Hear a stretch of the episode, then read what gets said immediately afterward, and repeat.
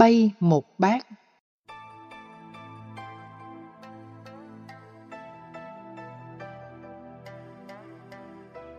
Thường niệm tam y, ngõa bát pháp khí. Thanh bần lạc đạo được nêu ra đối với người xuất gia là ba y một bát. Có lẽ bản kinh này xuất hiện vào giai đoạn đầu sau khi Đức Phật thành đạo, cho nên chưa đề cập đến 16 nhu yếu phẩm khác mà các vị xuất gia thời Đức Phật xem như bạn đồng hành. Chẳng hạn, mỗi người phải có một cây kim, một ống chỉ để tự may vá mà không phải nhờ Phật tử, vì nhờ Phật tử dẫn đến những hệ nhiễm. Một cái đải lọc nước để cung cấp nước an toàn trong tiêu thụ hàng ngày. Một tòa cụ đơn giản phục vụ cho việc thiền quán, tu tập, chuyển hóa, chứ không nằm giường cao, nệm ấm, vân vân. Đó là một số vật dụng hữu ích mà Đức Phật cho phép người xuất gia chân chính sử dụng để khỏi phải phiền lụy ai và giảm thiểu cơ hội tiếp xúc với người đời. Nhờ vậy, đời sống thanh cao dễ dàng được đảm bảo. Ba y là yêu cầu tối thiểu nhất mà người xuất gia thời Phật sử dụng. Nói ba y nhưng thật ra chỉ một bộ, bao gồm hạ y như chiếc xà rông hiện nay. Trung y là áo ngắn và thượng y mới chính là y cần thiết mà các vị thọ giới sử dụng. Như vậy, cùng một lúc, mỗi vị xuất gia đều mặc cả ba y. Thỉnh thoảng, khi ở tăng xá hay tịnh xá nói chung, thì y thượng còn gọi là y tăng già lê có thể không sử dụng đến, chỉ dùng hạ y và trung y đơn giản. Sau này, Đức Phật mới cho phép thêm y tắm mưa. Hiện nay, ba y được hiểu tương đối rộng, nghĩa là ba bộ y hậu, ba cái áo tràng và ba bộ cà sa.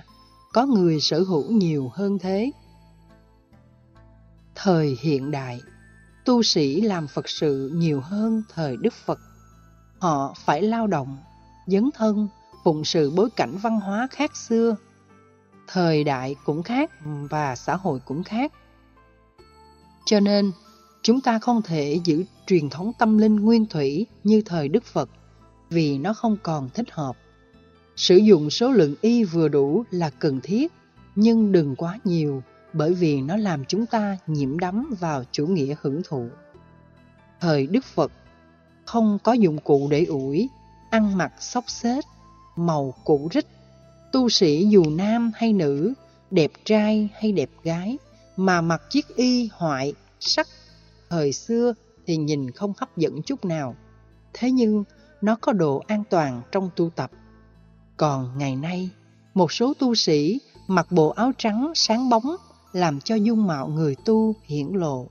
Do vậy, Phật tử dễ quan tâm hơn nên khó tu hơn. Bình bát là dụng cụ giúp chúng ta do nhu cầu tiêu thụ thực phẩm hàng ngày. Đức Phật khuyên không nên ăn quá nhiều, ăn làm sao miễn đừng kiệt sức, ăn vừa đủ để phục vụ cho việc tu hành, chứ không đặt nặng về chủ nghĩa hưởng thụ. Khi ăn, Đức Phật khuyên ăn theo thí tự. Vật nào cúng sau thì ăn trước, cúng trước, ăn sau. Bởi vì khi bỏ vào cái bát, vật cúng trước nằm bên dưới, vật cúng sau nằm bên trên. Chúng ta không nên đảo lộn vị trí để tìm cái ngon ăn trước, cái dở ăn sau. Cứ theo trình tự mà ăn chứ không phục vụ cho khẩu vị. Ba tháng an cư các chùa sử dụng lại truyền thống ăn bình bát, còn ngày thường thì ăn chén. Ăn bát phải ăn theo trình tự. Cứ bỏ thức ăn vào, liền thấy nó giản đơn nên không còn sự chấp nhất về khẩu vị.